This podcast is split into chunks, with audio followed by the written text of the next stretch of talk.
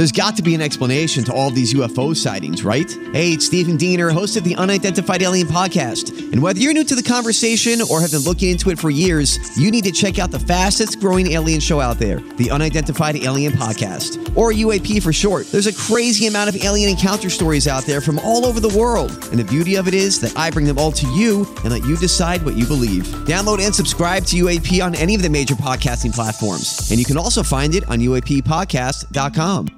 Yes, yes. Welcome into the Tim McKernan Show on the Inside STL Podcast Network. The date is August 5th, 2020. It's questions from the audience. Timothy Michael McKernan, Gangster Pete, with you on the program. We are fresh off the uh, election in the uh, St. Louis area last night, and a number of our questions have to do with it.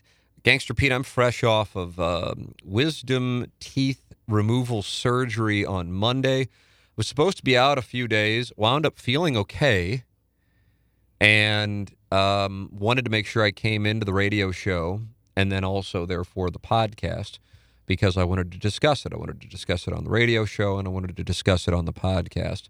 Uh, your reaction to the results last evening, Gangster Pete? I'm bummed, man. I was really pulling for Mark. I'd heard some good things before the election about inside polls and uh, really disappointed once it got going. I saw the absentee bounce ballots coming in. there was, was a big like, discrepancy there with Page leading heavily uh, once those absentee results came in. Yeah, so I was like, this isn't looking good. It's just more of the same. And it's just super disappointing.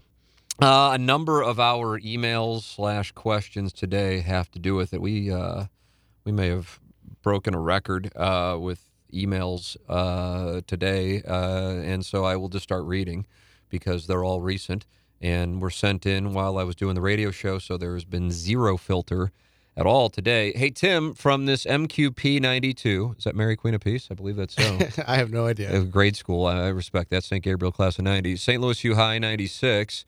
J School 2000 grad who lived his first half of his life in St. Louis and the second half thus far in Chicago. It's sad to see Mark Mantovani lose. From an insider slash outsider perspective, it's disappointing to see obvious and avoidable mistakes the city keeps making. As a marketing professional who has worked in my home office since early March, I believe St. Louis now has an open door to attract professional Gen X slash millennial parents slash families who are able to work remotely back to the city based on education, cost of living, health care, and some amenities. But there needs to be a collective push from within. It's not going to come from the government, and it's not going to come from the baby boomer generation who wants St. Louis frozen in carbonite in the 1980s with Whitey Ball, AB, the VP Fair, and the zoo. Joe Edwards did his best, but a semi functional streetcar is not enough to move the region to a more interesting and progressive place to live. Do you think successful St. Louisans in the 35 to 50 year age range are doing enough to help move the city forward? Are there specific individuals you have seen that are looking to lead the charge? Thanks so much. Please know how much I love this stupid show. it's been a great distraction in these times of distress. Pete should seriously start filming Iggy to make a documentary about this unique character. It would work in the same way the documentary The Mayor of Sunset Strip worked. Check it out. Regards. That's from Sean Callahan. Uh, a lot of stuff in there. Um, I think that I think a lot of people, Pete, who listen to this podcast would fall into that category, not like fifty percent or anything like that, but maybe five to ten percent who are connected to St. Louis through the podcast or through TMA, but they don't live here anymore. Um, so, with regard to what was kind of a, a statement of opinion early on, from an insider slash outsider perspective, it's disappointing to see obvious and avoidable mistakes the city keeps making. As a marketing professional who's worked in my home office since early March, I believe St. Louis now has an open door to attract professional Gen X slash millennial parents and families who are able to work remotely back to the city based on education, cost of living, healthcare, and some amenities.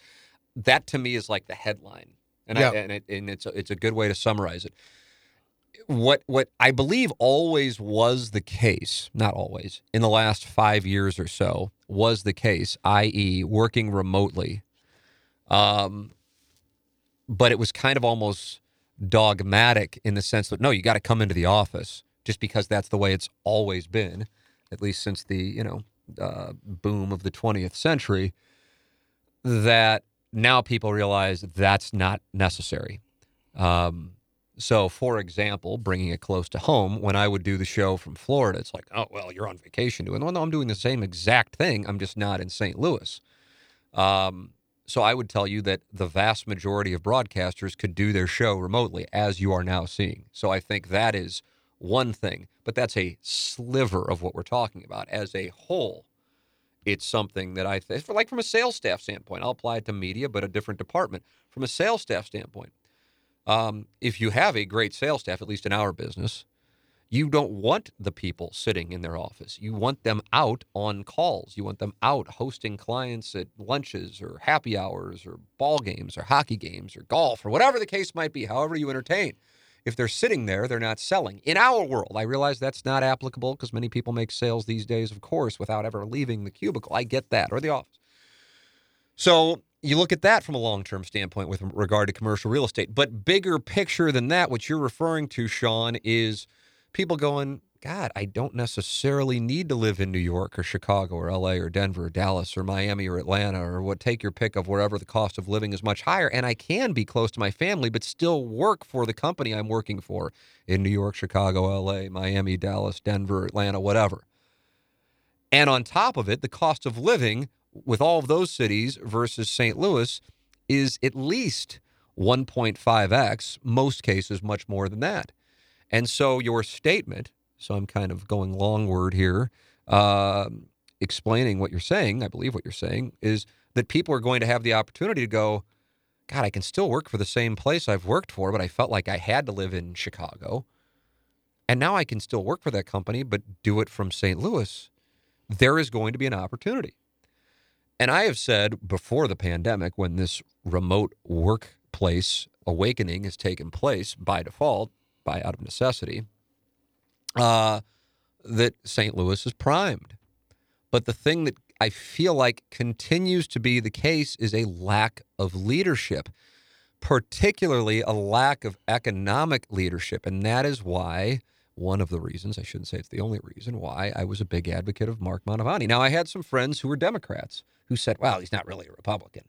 Or excuse me, he's not really a Democrat, he's Republican. I'm like, I don't, I, I, who cares? I mean, for me, I say, who cares? Now, if you're a hardcore party, then that matters to you. Um, if you really believe that. I don't know. I would vote for a Republican. I would vote for a Democrat. I don't care. My read is the person, the person, and who I believe is going to act in the best interests of the greater good. And Mark made it clear that he had zero interest in using the county executive to build a political career. It's not he's not an old man, but from his own words, I think on this podcast, Petey said, "Yeah, I mean, I'm not. I mean, I'm in. I think he's in his mid 60s. I don't even know what he is. I'm not gonna. I'm, this is the only office I'll ever run for. It's the only I'm, one he wanted. It's the only one he wanted. Yeah. No, no political aspirations beyond it. You may be a fan. Take your pick of. I think I'd be. I think I'd be tending to both parties and pissing off everybody, which I guess when it's all said and done is doing quality hosting with these political religious uh, d- discussions of 2020. Uh, Josh Hawley. He was Attorney General, like I think for a half half an hour, and then he announced that he was running for U.S. Senate. Right. Nicole Galloway going to be running against Parson here in uh, November. One last night, basically unopposed, even though there were a few people running against her, but you know she won handily. Uh, she was auditor for a half an hour. So uh, th- th- th- those are, and that's fine. Listen, listen, I mean that's that's part of the deal in politics. You you don't just show up and win the White House, in most cases. Uh, Mark Mark said his Mark does not need to have a job in politics to make money. Mark has made money. Mark doesn't say that. I can tell you that's the case, and I'm sure many of you are already aware of that. This is somebody who wants to utilize his knowledge, which uh, part, part, part of which was spent studying other areas on regrowing St. Louis. It's just, it was, I believe, an altruistic plan. Studied at Harvard. Yeah, a fellowship at Harvard on urban development, redevelopment. And I just, I just, I describe, you know, Hank Haney wrote that book on Tiger Woods called The Big Miss. And I feel like last night was a big miss. And again, I want to make this clear. I said this on the radio, but I can't just assume everybody listens to every word I say, both on the radio and the podcast. This is not anti Sam Page. This is it's not. It's it's pro Mark Mantovani. Oftentimes, I'll be doing it again in November. I did it in November of 2016. Uh, you're voting against somebody. In this case, I was voting for Mark and felt very strongly about it. And as I said on the radio this morning, and as I often say, I know people didn't listen to the radio show, so I'll revisit. Is it wound up playing out? I got to know Mark quite a bit over the last 10 months. And this is kind of the thing that I've circumvented when we would be in here talking about him, Pete, because you were aware of it, that Mark was part right. of the ownership group for whatever we wind up pursuing or we're going to pursue, whatever the case might be with regard to a media entity. And and Mark and I started talking about it in November of 2019 and at that time he was not sure and I think I actually said I would bet against this was after he came in. I would bet against that he's going to run. That's that was my read too. Yeah, we both were off. But he did always say, "Listen, if I do decide to run, I'm not going to be able to be part of the group because I don't want any optics that would make it look like I'm trying to get an unfair edge. I want to really try to win this thing. And I go, I get it. You know, I mean, so, but, but even throughout the process, when we'd have these conference calls, not conference calls, but I mean, there'd be, there'd be calls of the investment group, calls of advisors. And, and even after Mark decided to run, he would still be on it. He'd still be advising me. We'd still be communicating. Um, and it was just so clear and this is by no means a shot because the, the, the, group of people involved in this thing are you know I, trust me i am i am last in the class and it's not even a debate everybody knows i'm last in the class it's it's you know it's just like oh this is the necessary evil we have this moron in the group but it, the, class the, the point being the class is sharp the class is full of experience both in business and or media uh, and all successful and even then, Mark would stand out, even when he would, would already said he's not going to be able to be part of the group because he's running, and he would just give us his his opinions, which was great because he had no skin in the game at that point. And you're just like, wow. I mean, what a just sophistication and sees things that others don't see. And when he would talk, everybody, and again, this isn't like a group of my buddies who did blow around a table and said, boy, it'd be fun to own something. You know, these are sophisticated, accomplished people uh, in both business and or media. And when Mark would speak, people would listen. It's the old E.F. Hutton commercial. And I'm like, man, St. Louis as a whole, as a region, has an opportunity for this man to lead at economic redevelopment. And we just missed. And I, and I'm and I'm sitting here and I'm trying to figure out how slash why. And I guess Pete, in doing the show, the radio show this morning, two things I'm starting to get. I'm not angry about either one of them. Yeah that I'm that I feel like I'm learning. One is union. Uh, he just does not have the support of many who are involved in unions and or a percent, which I thought was the reason why he lost in 2018 because you had right to work on there, and I'm like, oh, you're going to lose. Uh, and uh, and secondarily, and I know this might sound, however it might sound, but people go, oh, well, we're in a pandemic, and Sam Page is a doctor, so I'm going to vote for the doctor which is that. now, uh, it's just it's it's it's really unfortunate. And I had, you know, I have a friend, and this person is not one of those where I'm like, oh, maybe I'll say this person is not to be named, and I don't even know if most people would even know he is, but I respect him a great deal. Very sharp person. Um, and he's one of the people. He goes, ah, well, I mean, he's not really a Democrat. I go, I go, okay, fine. I mean, and and and, and I think you were in here when I had the conversation with Mark about that part of it. So yeah. I would tell you that that is certainly not accurate. At, at, the very least, in 2020, that's not accurate. That's an inaccurate statement. But whatever. Uh, for what the Republican Party is at this particular moment in history, at this particular moment in history, might not be that way in a few months, but at this particular moment in history, I assure you, Mark Mantovani is uh, not a Republican. But with that all said, you knew he was going to get a lot of Republican crossover vote. So some people were like, oh, Jake Zimmerman took away from Mantovani. And that might be the case, but that would insinuate that a lot of their votes were anti Sam Page. And I just don't know how big of a percentage that was. Because if you look at the political spectrum, I think everyone, I think everyone would agree that if you have the spectrum, Zimmerman's on the furthest left uh, Page is in between Zimmerman and Mantovani, and Mantovani is on the, the furthest right. Not to say that he's on the right, but of the three, and you have the spectrum, that's where he would be. So I don't necessarily know if you had somebody who was like, oh, I was going to vote for Zimmerman, but I'm going to vote for Mantovani, or I was going to vote for Mantovani, but I'm going to vote for Zimmerman. I think you probably had more people who were like, oh, I was going to vote for Page, but I'm disappointed with the way things have been handled, so I'm going to vote for Zimmerman because I believe he's a real progressive. Or I'm disappointed in Page and I'm not a, a uh, Democrat, but I'll take a Democratic ballot in August because there really is no Republican race I feel obligated to vote for, and I will therefore vote for Mantovani. That's what I think you had happen yesterday. But either way, this is unlike the one in 2018, Pete, where Stenger won by a few hundred votes. This was overwhelming. This was a substantial win for Sam Page. Yeah, I think it would have been a lot closer without Zimmerman in the race, though, because I think a lot of uh, people. I, well, I, I agree. I agree with that. I agree with that. I agree with that. But I don't know if it if it would have mattered enough for him to overcome what essentially was an eight plus point percentage defeat. Right. That's that's that's, that's substantial. Uh, so I'm I'm just I'm I, I I'm I'm disappointed and I'm surprised. And again, that's not that's not this isn't a Trump Greitens type of thing on the morning after November, um, whatever it was in 2016, you know, um, where, you know, I was like, oh my God. But it's not like I'm like, oh, I love Chris Koster. Oh, I love Hillary Clinton. I was like, oh my God, Donald Trump. Oh my God, Eric Greitens. That's what I was like. Uh, on this one, I don't feel that way about Sam Page at all. So I want to emphasize that. But I didn't feel as strongly pro Hillary Clinton or Chris Koster as I do Mark Mantovani. Um, and so it's just, it's really, it, it, I don't know, man. It, it takes me aback, not in a what don't you people understand, as to, wow, we, we missed an opportunity here in St. Louis last night. That's what I feel like. I agree. That with makes me sad. I agree with all that. And regarding the email, I mean, I've I've heard Mantovani specifically talk about recruiting people to work here, uh, all the positives with the with the cost of living and the good amenities and all that stuff, and how we just haven't had leadership that would go after those people, and how that was the main thing that he wanted to do. And it's just so frustrating that there's so many people that can't see that that's a big deal.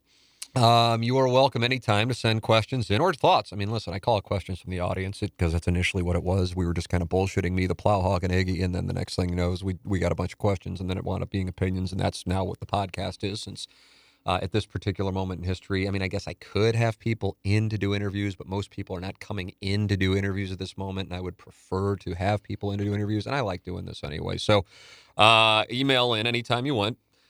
T. McKernan at InsideSTL.com. Questions, comments, opinions, whatever. It's a, it's an absolute uh, it's an absolute free for all. So feel free to uh, to get involved. We take them both email and on the TMA fan page on uh, on Facebook, and and really most of the the emails and questions that were sent in today are about uh, the election results uh, last night.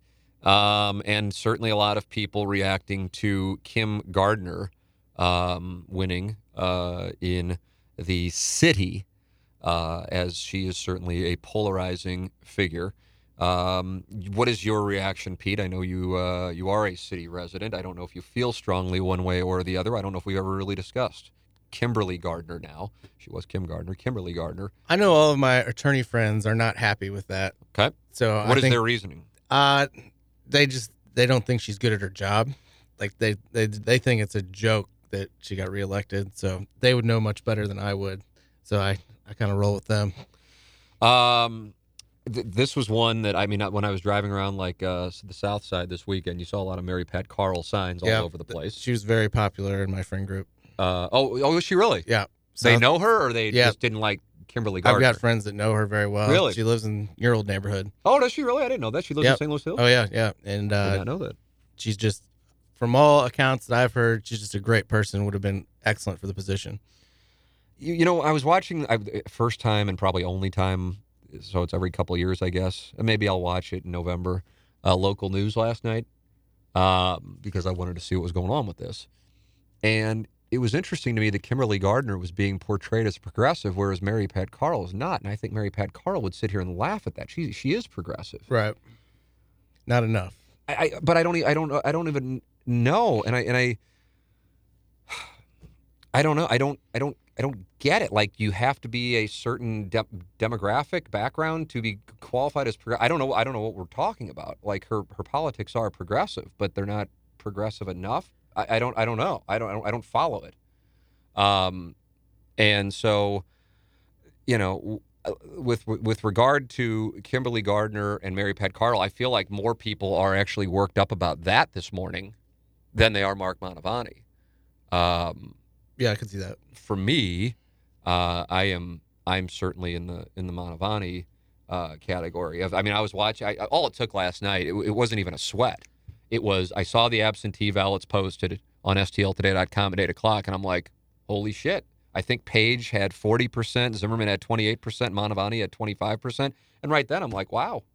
Unless something huge happens, he is going to lose. So it was not even a sweat. This was not Bush versus Gore 2000 uh, it was pretty clear. And you're going, how did I miscalculate this so badly? I really thought he was going to win comfortably. I didn't. I didn't even think it was going to be a sweat. I thought it might be the other way around, and so I was off. I mean, I was 100% off. I was wrong. Well, it's super disappointing too because, like you said, like you're voting for Mantovani, and I feel like that's more and more rare these days. That there's a candidate that you really are voting for. It's like almost like you're picking the best of two evils, and this He's is a guy. of two evils. yeah. lesser, yeah, lesser of two evils. So this is a guy that I really felt strongly about. It just it hits harder.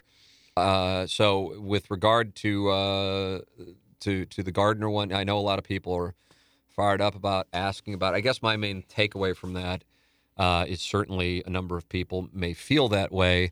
The thing that stood out to me is I don't understand why one was called a progressive and one wasn't when both are progressive.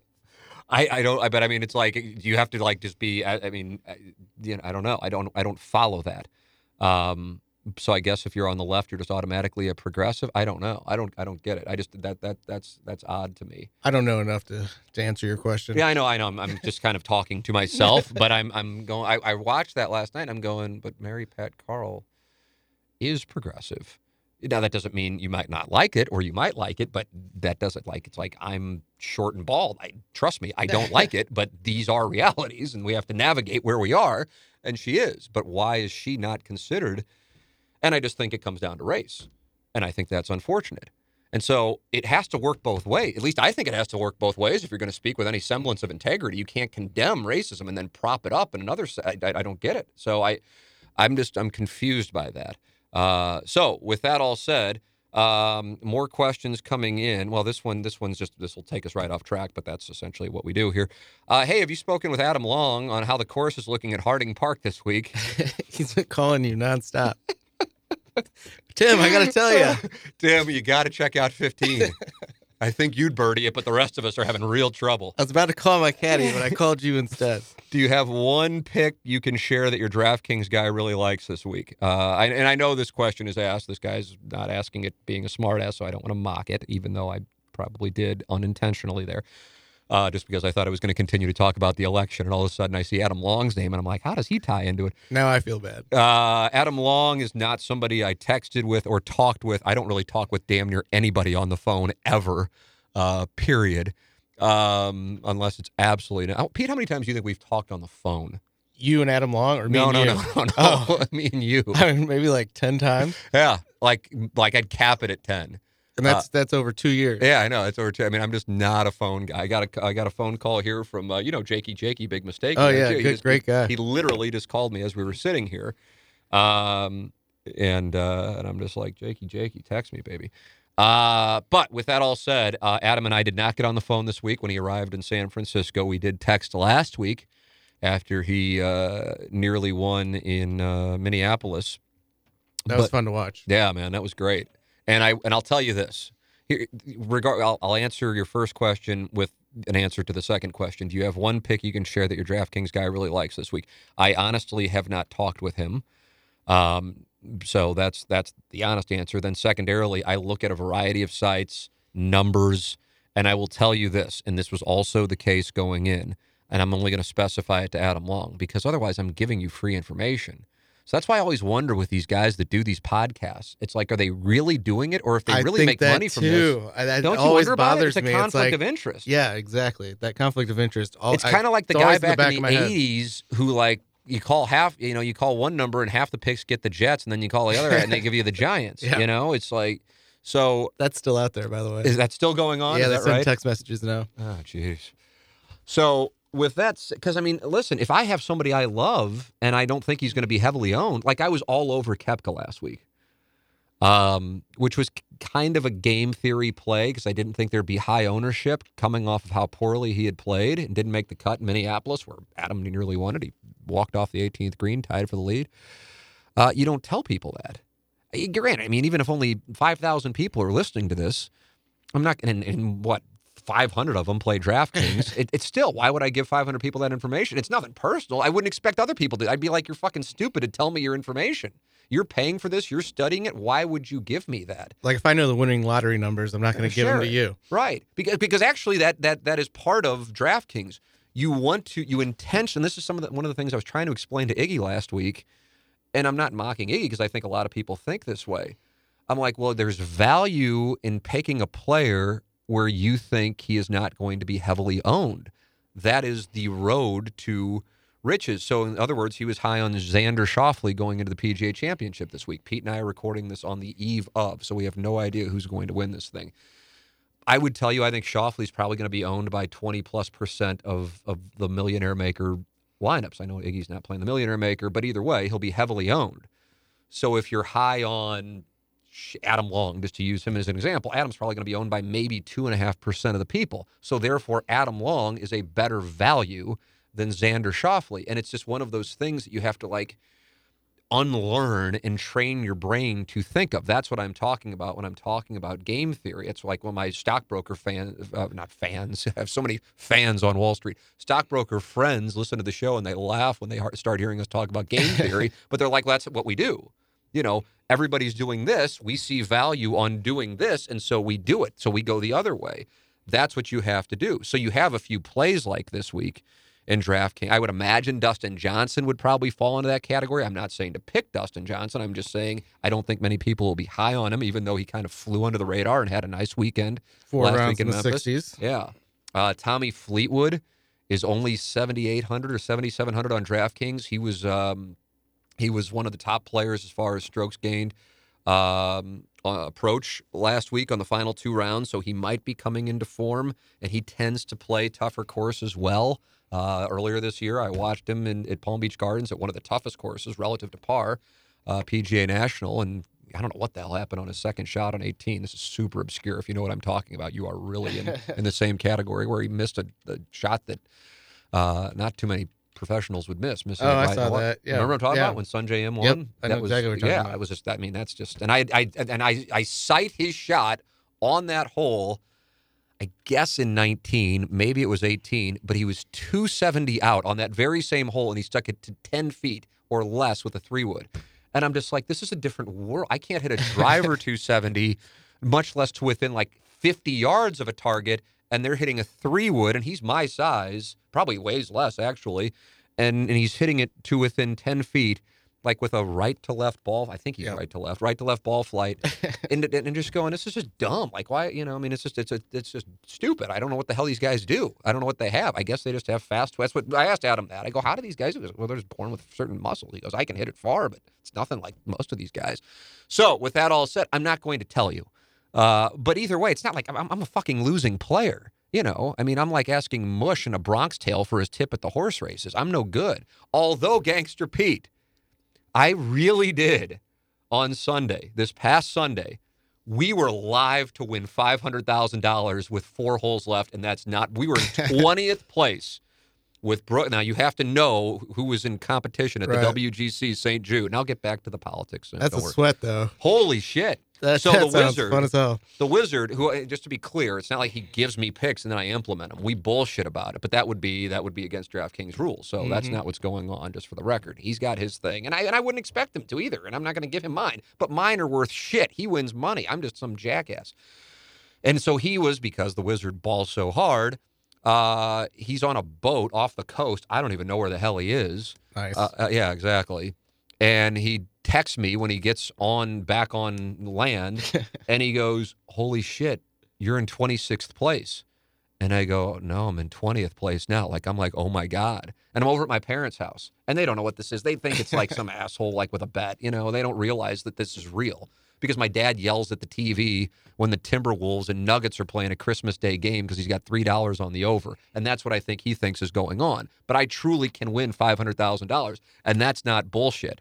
And we had Koepka. I have to do this from memory. Koepka was in the lead at the time. Fitzpatrick, Berger. We had Tom Lewis. Two and a half percent of the field had Tom Lewis, Sungjae Im and Sergio Garcia, who both finished top 35. The other four were in the mix to win the thing with four holes left. Tom Lewis had a birdie putt on 16, which I think oh, you and I yeah, did you see that? I saw it. it was He- like a four footer. You and looked- I could I birdie like- 16. I assumed it was in before he hit it, and then he missed And it it, and missed, yep. bad. And he would have been the leader. Yeah. Tom Lewis. Yeah. So that's so my guys are like Ninety-seven and a half percent of the field did not have him. Exactly right. And that's got more value. So that's what I was saying to the guys. I'm like, hey, we like we have Koepka, we have Berger, we have Fitzpatrick, and they all could win, but the one we want to win is Tom Lewis. Why? Because only two and a half percent of the field has him. So this is kind of like when I learned to play poker. I played poker for a few years, but I was just donating. And then somehow in 2007 8 ish, I became a winning player. I actually don't really know what happened. I just became, for about four years before it got shut down in the U.S., a winning player. I'm not that with with daily fantasy, but I do understand the general principle that you don't go, oh, Xander Schauffele, I think he'll do well this week. Justin Thomas, I think he'll do well this week. Uh, take your pick of whoever else people are all over this week. I don't even know who people are all over this week. But are a lot of people on Koepka? You couldn't afford to have those three players in your roster, Right. probably, unless you just had a bunch of guys who qualified at six thousand to get in. But either way, the point being, you have to zag when people are zigging, and it's not comfortable. You think I'm like, I gotta put Tom Lewis on my roster, but I'm like, I'm looking at the numbers, and Tom Lewis actually is a good value play, and I think he was like 6,500 ish on DraftKings. And I know I'm talking to like 0.1% of the audience and people are fast forwarding through this. But it's it's it's a thought process that I actually find stimulating. It's it's because it, it makes you kind of swim against the the current. And that's what I like about it. And it is fun. And it does give you a sweat. And so then the wizard, the wizard says, I said, I said, Koepka winds up doubling 18. We go from Pete, we were winning. So we had $1,200 invested and we were winning with four holes left, 5,000, which is great. Yep. But I mean, it's not what the goal is. Right. Uh, I mean, for real, we were we were gonna and a chance to win first place in one that was five hundred thousand dollars, and that was a twenty dollar entry, and first place in another that was five dollars because it's the same roster, and they're in two contests, so it would have been five hundred fifty thousand dollars. I mean, this is this is this is you know, I mean, this is these are material dollars. Yeah, no doubt. And what what what's our wine? What's our net? We were at four thousand nine hundred, and the net when the tournament is over, two hundred forty one. we actually wound up losing a thousand dollars Wow. And it and it all happened in the final four holes. Lewis imploded after he missed that short putt for birdie to take the lead on 16. I think he bogeyed another hole on the way. But yeah, he three jacked from like 25 feet. Right. That was very untour. Uh, Koepka doubled 18. Berger bogeyed 18. Who oh, Fitzpatrick blew up on 17. He had a shot to take the lead. He was in the fairway on 17 with a shot to take the lead, 180 yards out, and He's been looking good lately. he has. I like him this week, but I, do know a lot of people will like him Yeah. this week, so he might not be a good value play. But either way, um, yeah, I mean, it's that that just shows how, and and people are like, oh my god, how'd this happen? Like, well, that's the thing, because there's there's hundreds of thousands of rosters in the thing. Like, I think there are 130,000 rosters in the thing, so obviously. But I, we had a clear path. We had a clear path of those people, 19 people in front of us. None of them had the same roster, which means had those guys continued on the path that they were on for the first 15 holes of the tournament, there was and Koepka wins or Lewis specifically wins. We win it. We're at least top five, uh, and and is and, and then the Wizard because the Wizards used to making money. I think the Wizards made seven figures. He goes, well, you know, the money's just a nice byproduct. You got the sweat, and that's what it's all about. I'm like, dude, that's coming from you, and you've been offshore on a boat. I'm like, I want the money. I li- I lived sweats playing poker. You know, that's but sweat filled. You can be a shitty player and get sweats. I mean, we're we're in 20th place, and we wound up, I think, in 320th, which is still good. Which is, sounds weird because there's 130,000 entries. Sweat plus money. That's better. Yeah, exactly. Holy shit. And then I walk out of there. I'm sure my dad's like, oh, another degenerate shit. I've been watching this for the last 30 years. Ah. Anyway, Scott, you got a good answer. At least I think you got a good answer on whether or not I had talked to Adam Long to get his view of the course. No, I haven't. I'll fire him a text real quick to see what see what he thinks of number 15. Um, let's see. Gladwell's quote, thank you, thank you for the delicious fries, has become part of the TMA lexicon as a go to drop and running joke on TMA for some time now. One day, looking for fresh content, I stumbled on Malcolm's podcast, Revisionist History, thinking to myself, that's the Fry Guy. I gave it a listen and loved it. I was wondering if you've ever listened to this podcast, and if so, what are your thoughts were on it on the production style of it as well? And if you are familiar with his podcast business, and if a model like that might be something Inside STL would pursue in the future, thanks. That comes from Aaron. Uh, absolutely, that's how I that's how I heard. Thank you, thank you for the delicious fries because I listened to revisionist history. Although I have to acknowledge that I have not listened to recent uh, the recent most recent season of revisionist history, and, I, and honestly, I don't know what you're talking about with regard to his uh, business model of his podcast business. Pete, you are uh, are you familiar with Gladwell's business model on his pod? I don't. I know. listened to a few of the episodes. I'm not not familiar with the business model. Um, Uh, Aaron, I'm going to ask you to follow up. I definitely recommend the Big Man Can't Shoot. It's like the third one he ever did about free throws and Wilt Chamberlain and Oh, uh, really? Wilt Chamberlain and uh, Shaq and how their numbers could have been outrageous if they could have shoot free shot free throws and how they turned down like help just because it didn't look cool. Really? Yeah, like Rick Barry wanted to help him shoot underhanded and he just I know, I he didn't gotta like the listen way it that. looked, but he was shooting like a good percentage doing it. It it was a really interesting episode. Um, I have listened to them, but I haven't listened to the recent ones, and I haven't listened to the uh, Big Men Can't Shoot, as uh, Gangster Pete was talking about. But uh, as far as the production, yeah, I mean, I, you know, th- th- this one, I think, this podcast, as in the one you're listening to right now, is rare in that there is damn near no production. Although I, Rogan doesn't do any production, does he? No. He just talks. He like rattles off ten minutes worth of spots, Yeah. which I'm always surprised by. I mean, I know I do a couple at the beginning, although Right. today I haven't yet, um, because I'm just like, okay, it's not going to give the people the advertisers value. So you intermingle them, even though everybody's aware that you could skip through them. But hey, listen, if you like the podcast, the podcast exists because of advertising. You can get mad about advertising, but that's the currency. I love the way Rogan does it because I know I just fast forward to Right, the beginning exactly. and it's done. Yeah. But yeah, he's still making whatever the hell it is that he's making. At least a hundred million. Doing doing that uh, strategy. Uh, Tim, I recall you. Now we're back on uh, the election. Tim, I recall you mentioning something along the lines of Mark Mantovani not being a fan of campaigning. How do you think that contributed to last night's result, if at all? Number two, that's number one. Number two, not living in St. Louis. I'm curious as to how you and Pete think his campaign compared to Page's. Um, that is, you are correct. It's from Timmy Recaps. Um, questions from the audience, superstar. Uh, you are correct that he did. I do believe if he didn't say it on the podcast, he certainly said it in a conversation we had. So he did not like campaigning, and one of the things he was weighing when deciding to run in 2020 was the fact that he would have to run again in 2022, and that means he would be campaigning in 2018, 2020, and 2022, and that did not appeal to him. Um, however, to follow up on your second question, I, I think the idea of a campaign and what we have thought about it pre March 2020 totally changed because just like with the exception of Kimberly Gardner, I didn't see anybody having any parties last night. And so therefore you didn't see campaigns right now uh, like you have in the past because people couldn't speak in front of hundreds or thousands of people. So I don't think that part impacted him as much. What I do think impacted him in a major way, and it's really when you kind of this is kind of like a revisionist history episode here.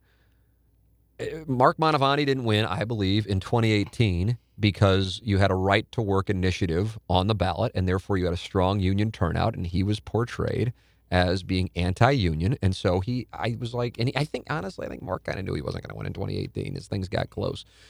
Last night, I don't think that's how they felt, but now if we're if we're doing an autopsy, I think we would say a lot of people, and I'm not saying this is the reason, but I do think for those who went in and voted yesterday, they go, oh, well, it's a pandemic and we have a doctor, so we will vote. And I'm not saying everybody, I'm not even saying even 10%. I do think that that played a role in it. Um, or he is going to ha- be the best person to lead because he's in medicine.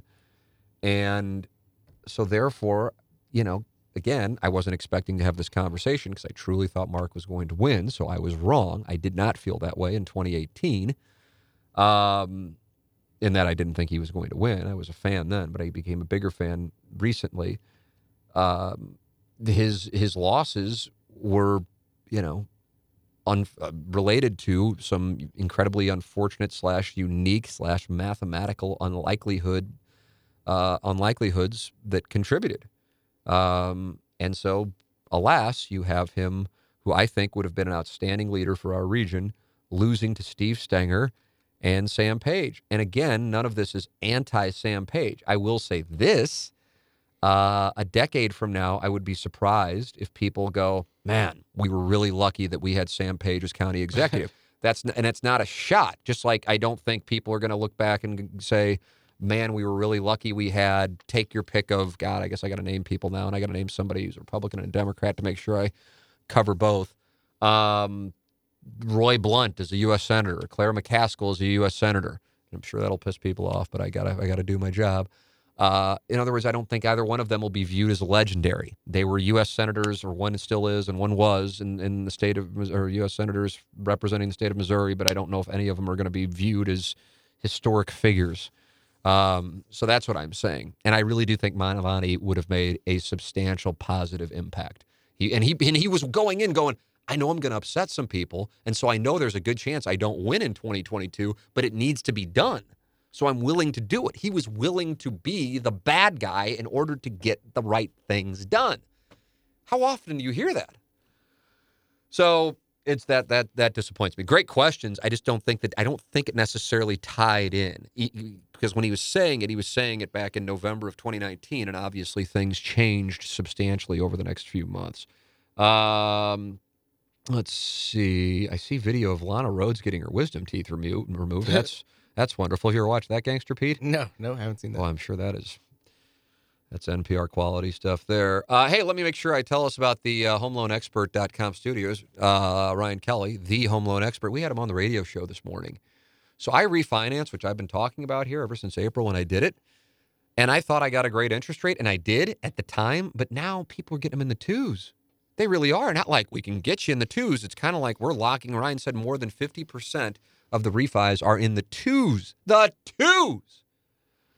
It just, it's one of those things. I think you've heard it so much over the last however many years that it kind of becomes white noise. Stop and pay attention.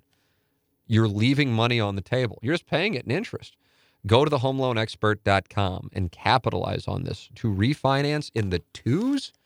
It used to be a huge deal when we were saying threes. Now we're in the twos.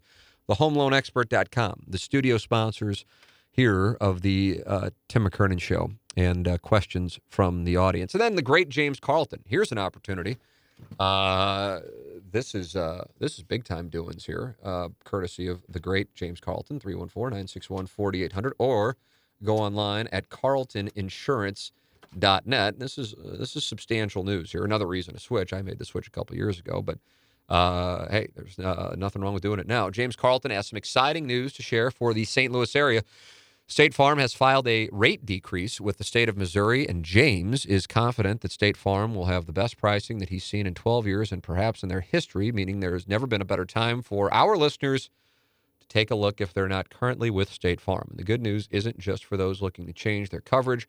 Current customers will be seeing big reductions in their renewals as well. James Carlton, 314 961 4800, or go online at carltoninsurance.net. If your insurance costs a leg and an arm, call James Carlton, State Farm, 314 961 4800. Hey, Tim, uh, is there a preferred method for us listeners to listen live to the radio show? Does one let you track listeners for advertisers better? Thanks. That comes from Guy. Uh, no, the answer to that is uh, no. It all comes from one uh, site, and it's all uh, unless I'm completely off the mark. I speak with confidence. I am not in management or ownership, but that is um, that is uh, that is uh, the way it works. That it does not matter. It's just like podcast. Everything comes from um, the Libsyn, which you hear us joke about Libsyn, but it's L I B S Y N platform. And so whether you access it on take your pick of whatever podcasting platform, the data, if you subscribe, all goes back to Libsyn. So it does not matter. It's a good question, but uh, it does not. Uh, it does not matter. All right, let me go more into more questions. Uh, Tim, uh, you guys have talked about your support for Mark Mantovani. Enjoyed the discussion this morning on the show. If not Mantovani, who? And I know you have joked about it before when Senator Danforth brought it up, but why not you? Uh, thanks. that comes from Drew. Uh, Drew P. Well, that's that's really flattering. Uh, assuming you're actually being serious. Part of me thinks you're not being serious. I would describe myself anytime this comes up as being unelectable. I am unelectable. I am unelectable.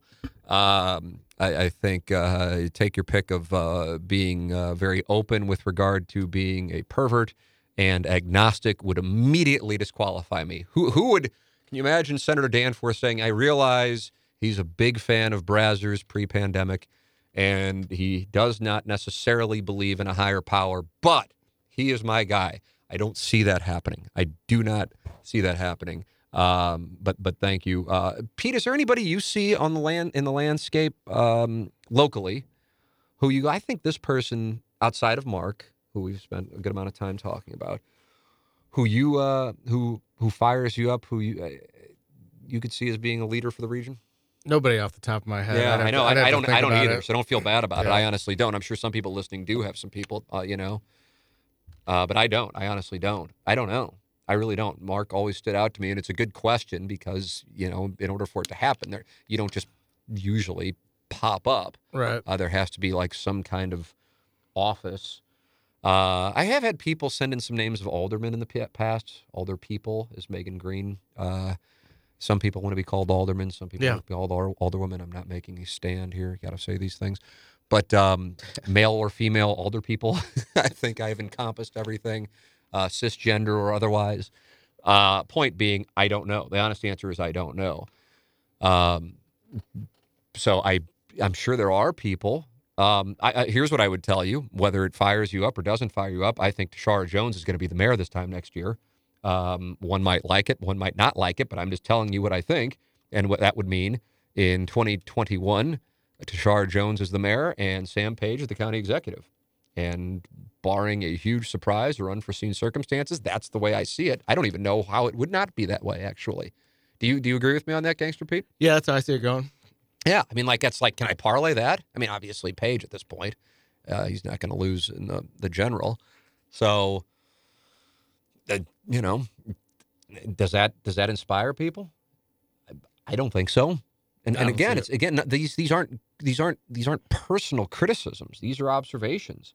You know, whether one likes him or not, whether one likes him or not, and I would absolutely, on the off chance anybody's not clear on it, I would fall into the category of not.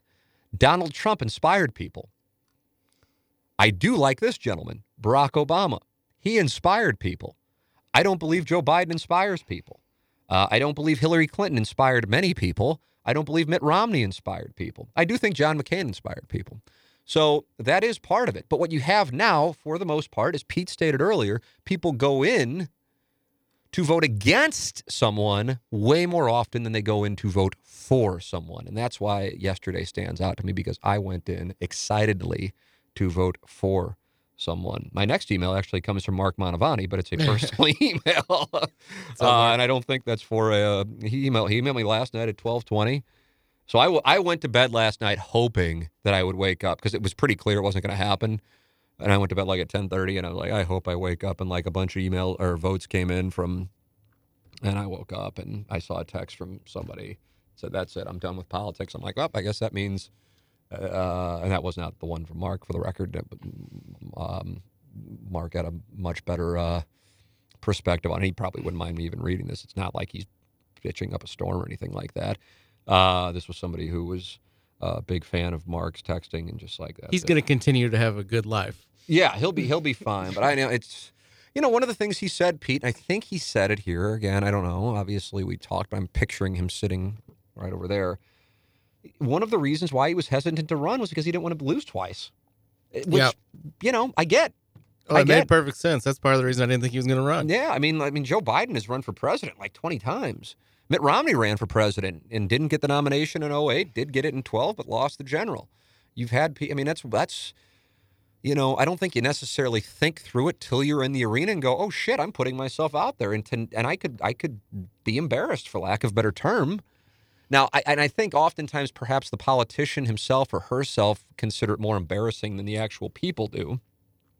Because I respect anybody willing to get into the arena, because that takes a great amount of courage as it is, uh, especially if they do it with pure motives. Well, there's a lot more people that have lost than have won. Absolutely. That's just the math. So I respect it. Just like somebody, they start up a business and it doesn't work out. God bless. You took the chance. That takes Yep. a great deal of courage. So God bless. Um, but that's something that you think about. It's like uh, something I draw an analogy anytime I'm like, yeah, this person's way more embarrassed about it than anybody's thinking. Joe Buck, and I don't know if you were in here when he talked about the thing with Koepka and his girlfriend. Yeah, I was there.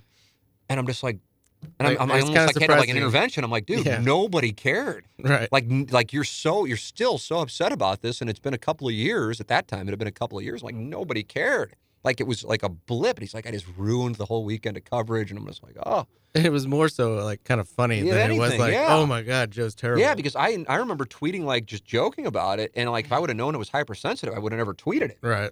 And then I think he said, "Well, he goes, I'm glad I didn't see that tweet because I probably would have blocked you." I'm like, "Oh my god!" But it really bothered him. And. I, and, but so, but if you're a politician and you're running and you lose, you know, and you lose twice, and one of the losses is to a guy sitting in a jail in South Dakota, you know, and the other one's to somebody who you're like, you know, kind of going, I- I can't believe that this, and not that he's saying this, but I think some people are like, wow, you know, this is the county executive um, who has certainly gotten a lot of backlash for his policy during this pandemic. And I do want to say this because he said this, and I saw Parsons say this last night, and I do think there's truth to it. Whoever is in office at this moment is going to experience a great deal of backlash for circumstances that are out of their control.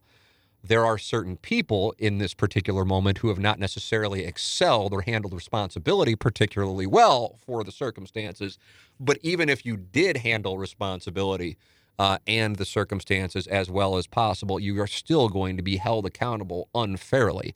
Uh, and so that is that is something that I do think Sam Page, Parson, take your pick, whether you like them, dislike them, are experiencing. Uh, so I want to make because I really do feel that way, uh, and those are people I would not vote for. But I think it's only fair to to acknowledge that that whoever is if Mon, let me put it this way: if Mantovani had won in 2018 and Page wanted to win and Mantovani was the incumbent, I would assume Page would have gone after Mantovani for his handling of COVID 19 because that's what you do to the incumbent in 2020. That's the deal. Again, some have handled it way worse than others, but uh, no matter who's in office is going to get uh, held accountable for it. That's just that's just because how can you say, well, I mean, this person handled it well? Everybody's dealing with it. Everybody's dealing with not only the medical realities of it, but also the economic realities of it, and nobody is going to have positive numbers on that. You can't have positive numbers when you're talking about deaths that did not exist at this time last year, and then comparing economic numbers year over year when you were talking about a boom this time last year, and you're talking about a monster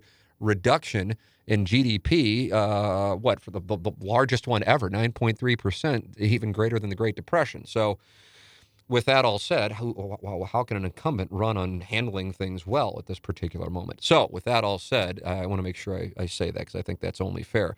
Um, which coincidentally leads into this email. Hey, Tim, with everything that happened last night in Missouri, I wanted to see if this changed your position on Missouri in November. I can't help but feel Biden is really in play to carry Missouri in November. I realize Trump crushed Hillary in Missouri in 2016, but there seems to be a lot of momentum for the Democrats in Missouri. Missouri passed Medicaid expansion. St. Louis elected what will probably be one of the most liberal members of Congress in Cori Bush.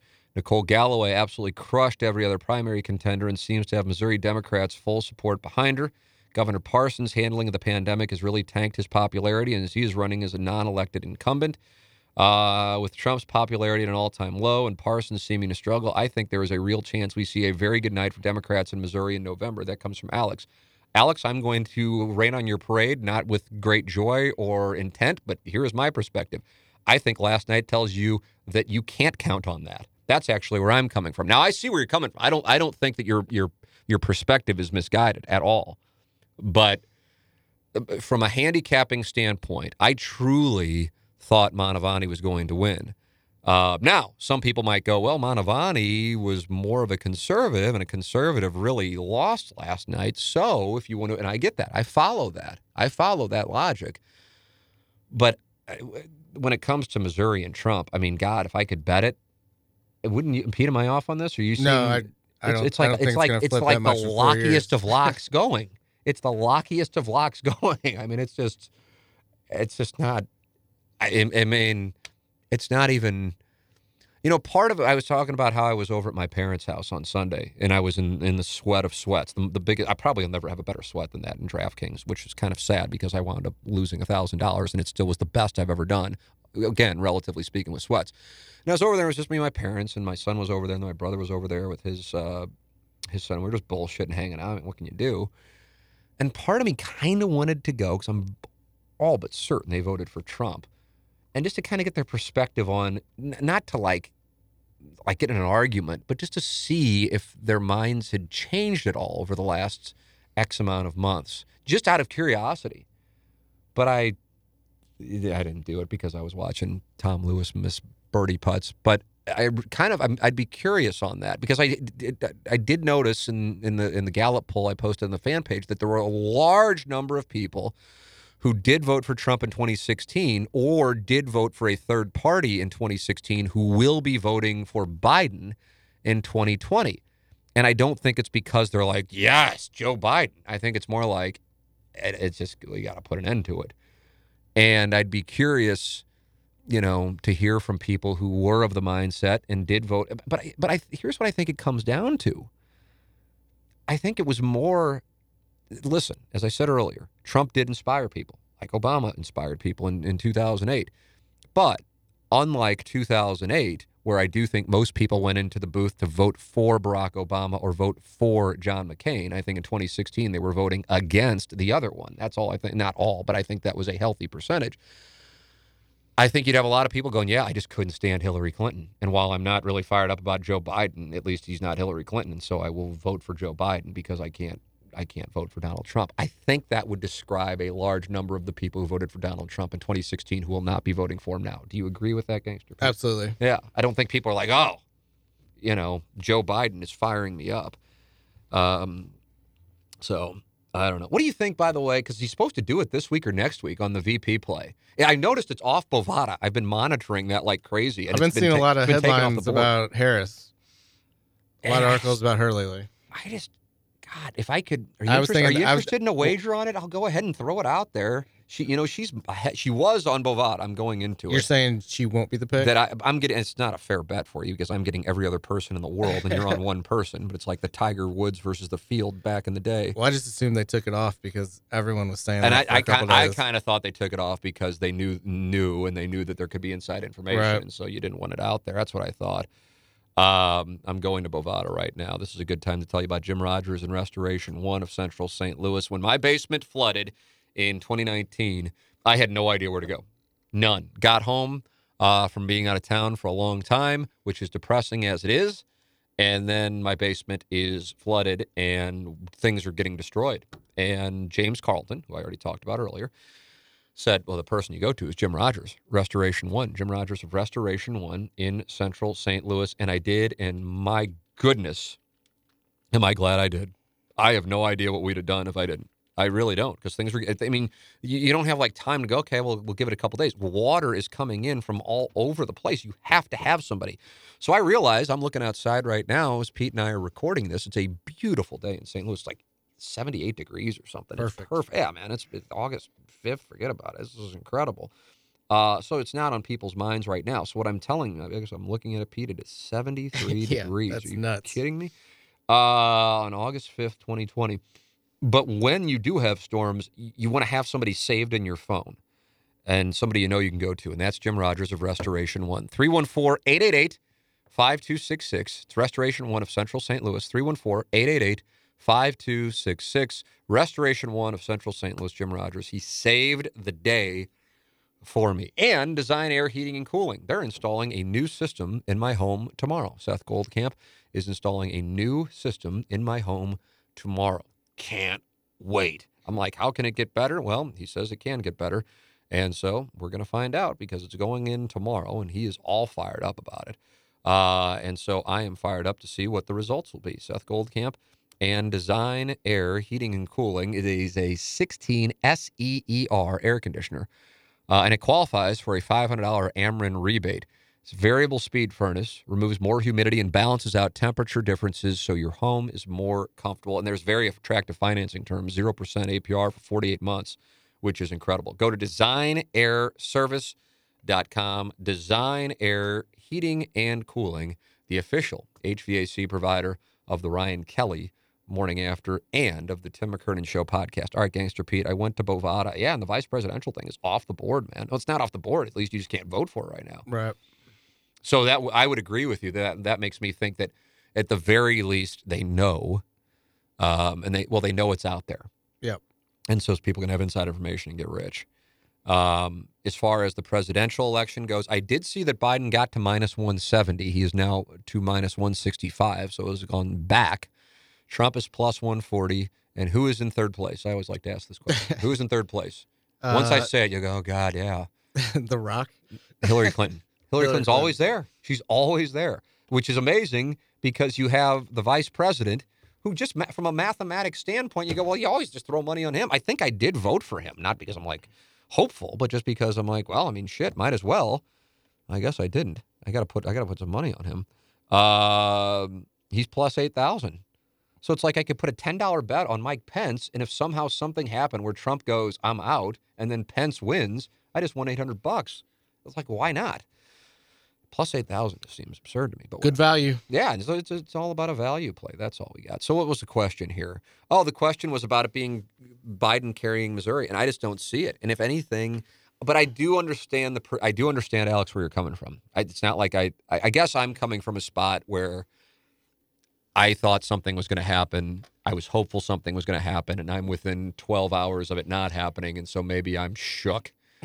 um, but I've never thought Joe Biden had a chance, or whoever was the Democratic nominee had a chance in Missouri. So I just I don't. It's, it's obviously not necessary, just like it isn't necessary for uh, Trump to carry California in order to win re-election or to get elected in uh, November 2016. So I just you know it's kind of like all right, it's it's it's up to five or six states, and that's kind of the way it is. And we've known that's the way it was going to be since November 16. And Missouri is not one of those states. California is not one of those states.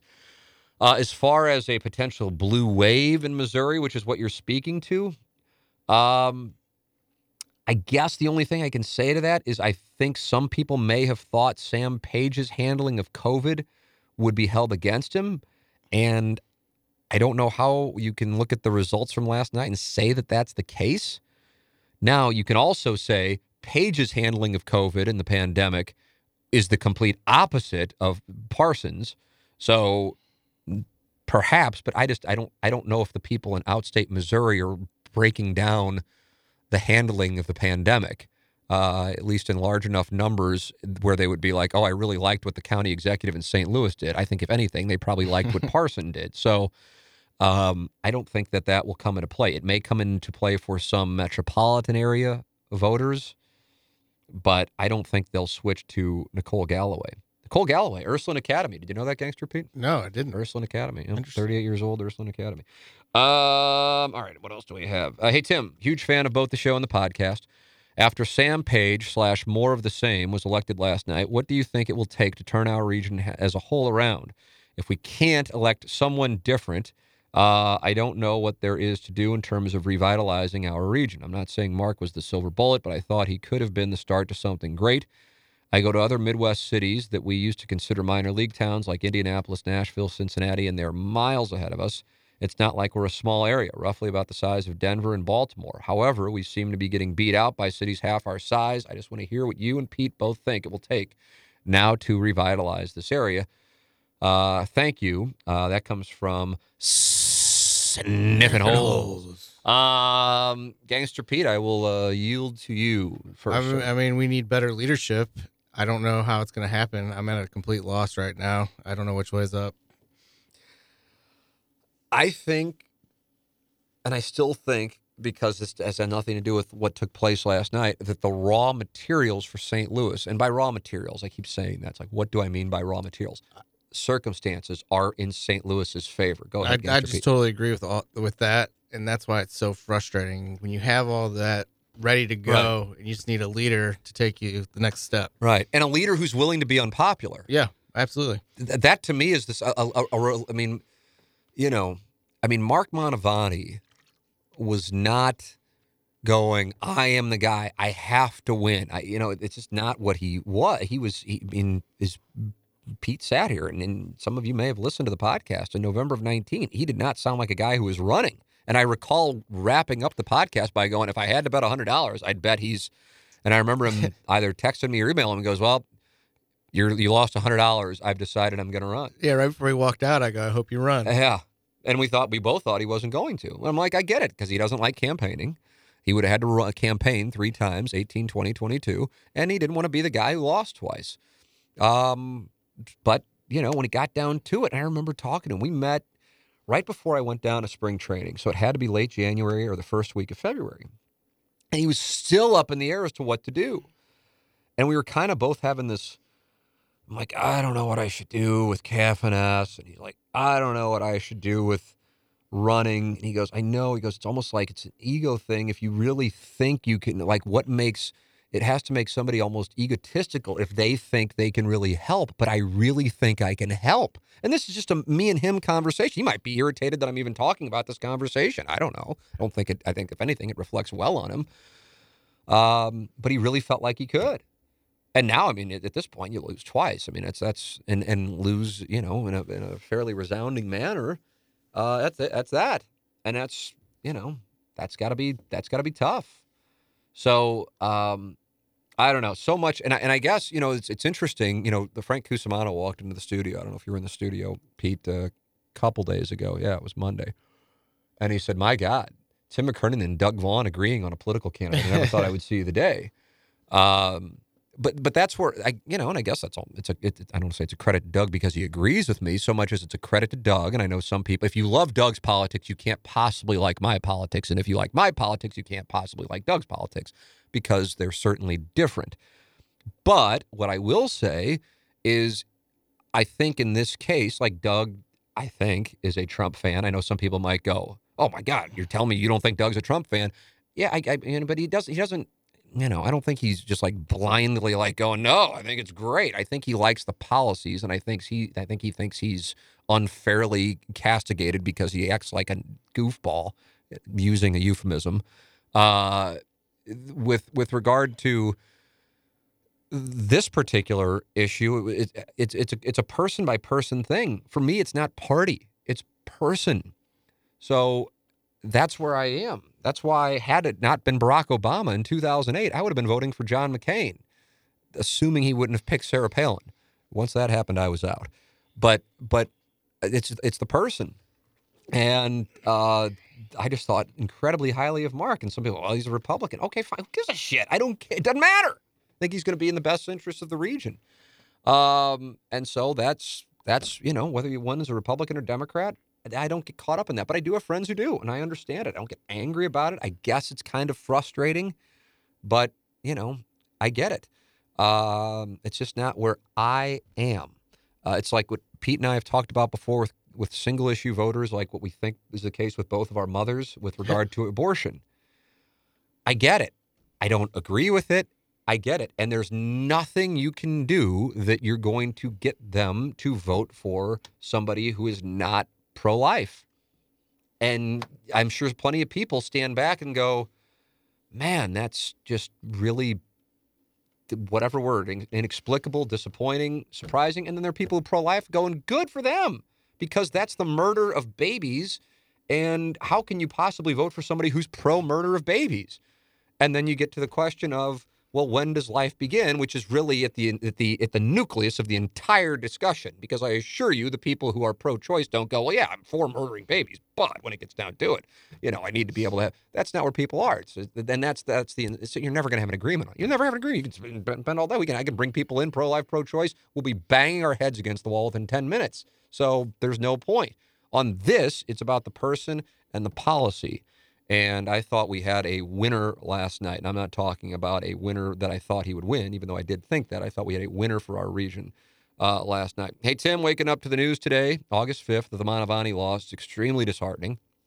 Mark showed such contagious passion and desire for change for our community, which got me thinking.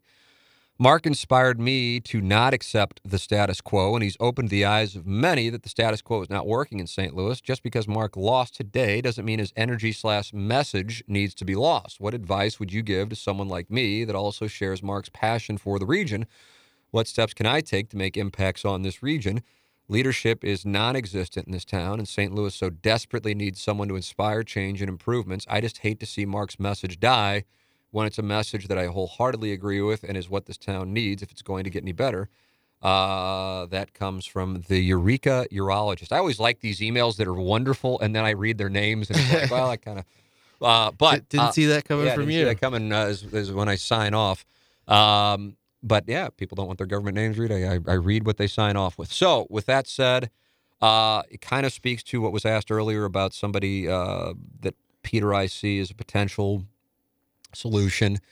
The thing I would, the other thing I would say about Mark is this: I think oftentimes, especially in 2020, people who actually really would be great for an office don't want to run for office because they know it's going to lead to the bullshit that comes with the attack ads.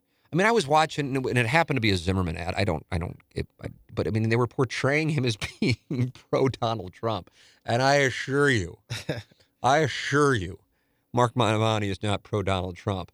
I and that might disappoint some of you who are pro Donald Trump and are like, I'm going to vote for him because I think deep down he's a Republican. I assure you, he is not pro Donald Trump. Uh, and I'm I'm watching these ads. I'm like, wow, they're just lying about him. They're just lying about him, and I know it. I know it because I I know. And it's it's just one of those things. And I've I have I have a, I have another friend who I think could I truly think could win um, you know an office even bigger than St. Louis County executive, um, couple actually, and um, one is is I don't want to because I'm I might be giving things away, but I, I specifically said to this person one time I said. I really feel like you could. I think you would probably be a Republican, but it doesn't matter. I think highly of him as a person. I don't care. Uh, I, I, I, and he goes, would never do it. Would never expose my my family to what would go on during a campaign. Just wouldn't do it. Couldn't do it. Wouldn't do it. And it was it wasn't like yeah, I appreciate it. I've thought it, but no, wouldn't do it. And so it's my point in bringing that up is it's rare for someone um, of that caliber, like a Mark Mantovani, who is already, I mean, he could be, take your pick of, you know, whatever. I mean, for real, whatever, living wherever, enjoying, you know, retirement and doing whatever the hell it is that he wants to do in a warm, beautiful locale. And he chose to sacrifice uh, and run twice because he believed it was in the best interest of, of the of the region. And I admire that. I don't know if I would do that. I actually am pretty confident I would not do that. Um, and part of it is the thing that I was siding with my my friend that I wouldn't want to go through that crap because you just have to constantly turn the other cheek. And the other part of it is I think I would just rather just hang out with my family and not go through that stuff, honestly. And Mark has a big family, um, you know, both uh, children and grandchildren.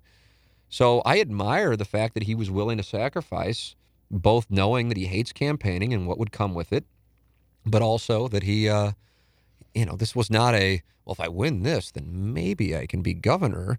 And then if I could do that, then maybe I could become senator. And who knows, maybe, you know, you start looking at 2028 and maybe I could make a run for the White. That's not it. He was just St. Louis County executive. That's it. That's it. You just don't hear that that often, which I kind of think speaks to what he was about. Um, let me see what else I got here. Uh, Tim, two parter. If you ever wanted to, here we go. two parter. If you ever wanted to run for any political office, what office would that be? And if you did run, how much would your opponent use TMA against you? just just repeat clips. That would be hilarious. that actually would be good entertainment. Yeah. Now maybe I will run just for that experience. I'll move to the I'll move back to St. Louis Hills. I'll run against Tishaura Jones, and we will have TMA clips played like all throughout the first quarter and part of the second quarter of 2021 for our entertainment. we should put together an attack ad just for the Yeah, show. we could do our own attack ads. Oh. hilarious. Yeah. Uh, what off? I'm. I'm not. I appreciate once again another question about me running for. office. I'm really flattered. What qualifications do I have to run for office? Honestly, uh, and what would be You can against? mobilize an audience. can mobilize an audience. That that's that value. It's pretty big. That's got that's got value. Um, and I know that I don't know everything, and so I would surround myself with people who I do know things, and I would lean on them. Yep. And I'd like to think I, I think I think the one thing I think I actually will give myself credit for is a judgment of character. I feel like I've been pretty good on that over the years. Uh, rarely have I been like, oh my God, I really thought highly of this person, and this person turned out to be a complete shitbag. Or I'm like, well, this person's a complete shitbag, and then a few years later, I go, oh, no, the person wound up being great. I'm usually pretty good on that right away.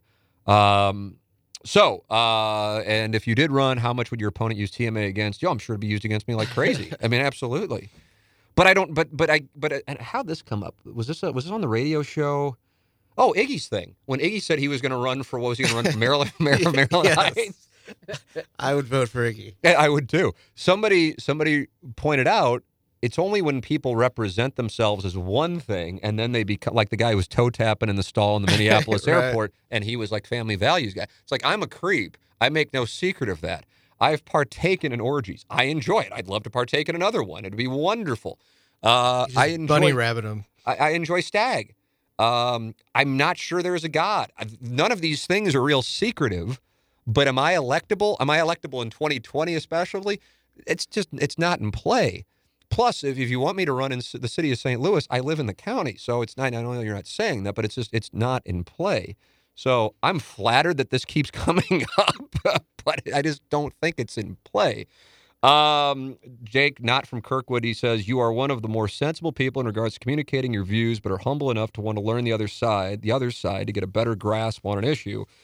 I think you're an intriguing candidate, but we know how vicious politics can be, so I was curious if TMA would, quote, hurt your chances. Love the show. We need Plowsy back to have the whole family together again. Thank you for answering my questions, Jake, not from Kirkwood. Uh, Gangster Pete and I, uh, we love what Matt Rocchio has done, but yes, we agree. We it's someday, someday, hopefully someday we will be together, and that's not a shot at Matt Rocchio. What's up, Plowhawk? Gangster Pete with a shout out. Talking to the Plowhawk yesterday. Plowhawk seems like like was he like riding a horse this morning? I saw. I was scrolling through the I fan saw page. that. I thought that might have been from his vacation. Yeah, he's, he, and he looked. It almost looked like a like it was superimposed because he truly he has to be around 110 pounds now. Yeah, he's a little guy. God Little twinkish. Uh, well, I appreciate everything that you're saying, Jake from Kirkwood. That's very kind of you. Um, I yes, I mean, because because as Franco Pinion said, I was saying this to somebody else the, uh, yesterday, I think actually, and I don't. Pete, were you in here uh, when Franco Pinion was on the podcast? I think Yep, it- yep, you were. yep. Okay, I thought that was a Seymour podcast. nope, I was here. And he said, Yes, I am a big deal, but Yeah. to half of 1% of the metropolitan area. And so if you were to line up a 100 people along Manchester Road, one half of one of those people would actually know who I am. And that one half of one person would be excited about me, but the other 99 and a half would be like, who is that man?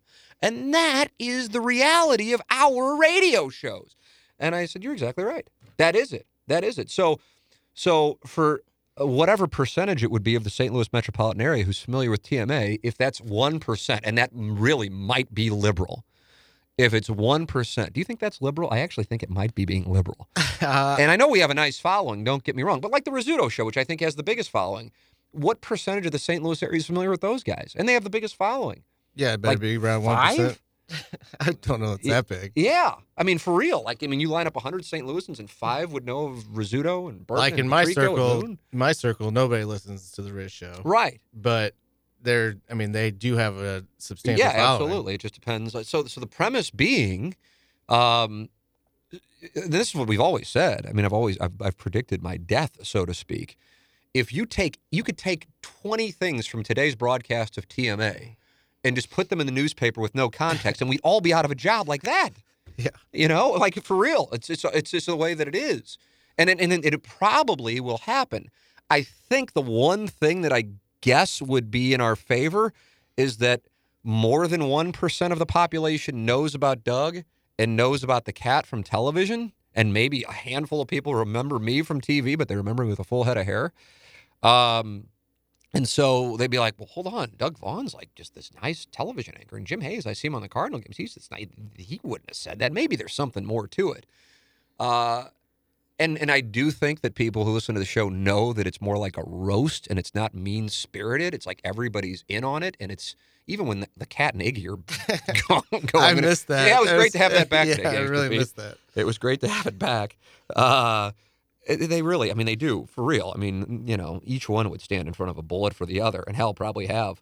Uh, again, me- metaphorically speaking. Yeah. Uh, so, so you know, I think people know that. But again, that's that's for the one percent who listen to the show. So if you were to play clips of what I'm saying on the radio and like me like yearning for an MFF, yeah, I think uh, using uh, a mayoral race as an example, I think that would be played. I think it would be great entertainment. it does kind of make me want to move back to the city to run, actually.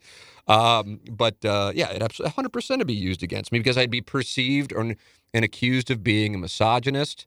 Um, what else would I be? Accused? I don't know. Uh, but Tim McKernan does not believe in God. I mean, take kick for whatever it is. I don't know. I just I'm unelectable, so that's it. So you just have to do the uh, the bunny rabbit and eight mile approach. Yes, I'm a creep. Yes, I like porn. What can you say about me? I haven't already that's what, said that's, about myself. That's nice. Rabbit. You're talking Yeah. about Marshall Mathers. Bunny rabbit. Yeah. Be Rabbit. It's a nice Rabbit. play. Uh, so Jake from Kirkwood, that no, Jake not from Kirkwood. Uh, I appreciate it. It's kind of you. Uh, yeah, I don't know. I mean, I'm all for. I would love to have an MFF. Trust me, I've lobbied. Uh, it's not going anywhere. I was saying to Anna Marie on Sunday when it really looked like I might win five hundred thousand dollars. Oh, Like it was real, as you know, it was real. It wasn't Right. like oh, you know, I'm in three thousandth place. Four holes to go. Twentieth place. Twentieth place. I said, let me ask you this: If we win this thing, is there any chance? And she goes, well, what's your cut of it? And I said, well, it'll be fifty-five thousand dollars. I mean, it's you know five hundred fifty thousand dollars. I'm ten percent. And she goes, no. And I go, okay. so at least, at least I'm starting to get an idea. The's a number. There- out there is there. a number. There's That's a number. the thing. I can find hold on. it. I can hold on to that, but apparently that's not going to get it done. Uh, yeah, and I don't. I mean, I don't know. I'm, I'm, I, I, I would imagine a lot of men are stimulated by the idea of two women. I don't really apologize for that. I don't know. I don't think that's a bad thing to say. Um, I don't think pornography is evil. Uh, I don't go to strip clubs now. I did. I enjoyed it. I kind of look back on it now and don't know why I enjoyed it as much as I did, but I did. I'm glad I don't really go now, not because I've had some moral awakening, just because it was really negative EV as far as my bankroll. But um, yeah, I don't think I've been recently. But yeah, I did go. So there it is. Uh, and I'll, I'll add the agnostic part because I know that's probably the biggest deal of it all. So I would tell you I'm unelectable, Jake from Jake not from Kirkwood. Who would be the most electable of the six people on TMA? This was not one of his questions, but I'm asking you, Gangster Pete. Uh, probably the cat. Maybe Doug. The cat actually is an office holder, or he was. Right. I don't know if he still Yeah. is. I don't know. He's actually been elected. yeah, so he has been elected, so we can't actually By say. default, he'd be number one. Uh, least electable, I guess it's agreeable that it's Iggy, like Instacall, even though we do support his campaign for mayor of Maryland Heights. His unboxing started a minute ago. He's Oh, already how's got, it going? He's already got 117 people watching. It's unbelievable. And and what? Why doesn't he want to monetize this? I don't know. I've Don't- doesn't that bother you? Yeah, I've talked to him about it. I'm like, dude, it's so easy. I'll help you set it up. Like if we were to, I assure you, you know, I mean, because you you're kind of aware of the business model. If we were to own a media company, Iggy doing more shit. I wasn't even thinking of the unboxing things. It's just like blatantly a barstool ripoff. But whatever, uh, would be part of the deal. You know, like Iggy Yeah. having a larger role before he, you know, was uh, furloughed. The Plowhawk having a bigger role uh, was all part of the plan. You know, because these guys are characters who people love to watch. In most of the case, love to love. Some people love to hate, but whatever. Either way, they love to watch, and so we give them more. So uh, you know, Doug and the cat can't do that stuff because of the TV thing. But those guys, man, people love it. And then I guess you have the quarter of people who just are obsessed with me and like have voodoo dolls that they stick pins in of me. So I guess I got to get, I got to put myself out there too, uh, so they can, you know, cheer against me. So yeah, I agree. And like Iggy's like, oh, I wouldn't charge people for it. I'm like, okay, fine. Then don't charge people for it. Then we'll monetize it with advertising. But you have a captive audience. I heard Rocchio. It's like one of the first times I ever listened to the show when I wasn't in. The one day I missed Yep. this week with my wisdom teeth. And you, you know what I'm about to say I have an idea. an audience is a terrible thing to Yeah. waste. And I'm like, look at Rocchio with Yeah. the enlightening observation. We can mobilize a crowd like you can. Yeah, I mean, I there's mean- and there's when, when you can't you can't just assume that you'll always have an audience. There have been plenty of people. Plen- I'm not even thinking of like one of the this is this is this is going back to the 1980s with a very obscure reference for probably most of the people listening to this podcast. You may get it, Gangster Pete, but I'm going to put it at less than 50%. When I say the name Shelley Long, does that mean a thing to you, boy? Cheers. Yes. And Shelley Long was all the rage in like the mid 80s as the sometimes love interest, sometimes not love interest of the great Ted Danson on Cheers. And she thought she would leave Sam Malone. Cheers, Sam Malone, and become the Oh yes, I forgot all about that. Yeah, so you know where I'm going yeah. with this. Uh huh. And like she did the money pit, and then that was it, man. Yep. Career There's best. another guy. This is this is even more obscure, but I loved this show in the, in the late '90s. Talk Soup.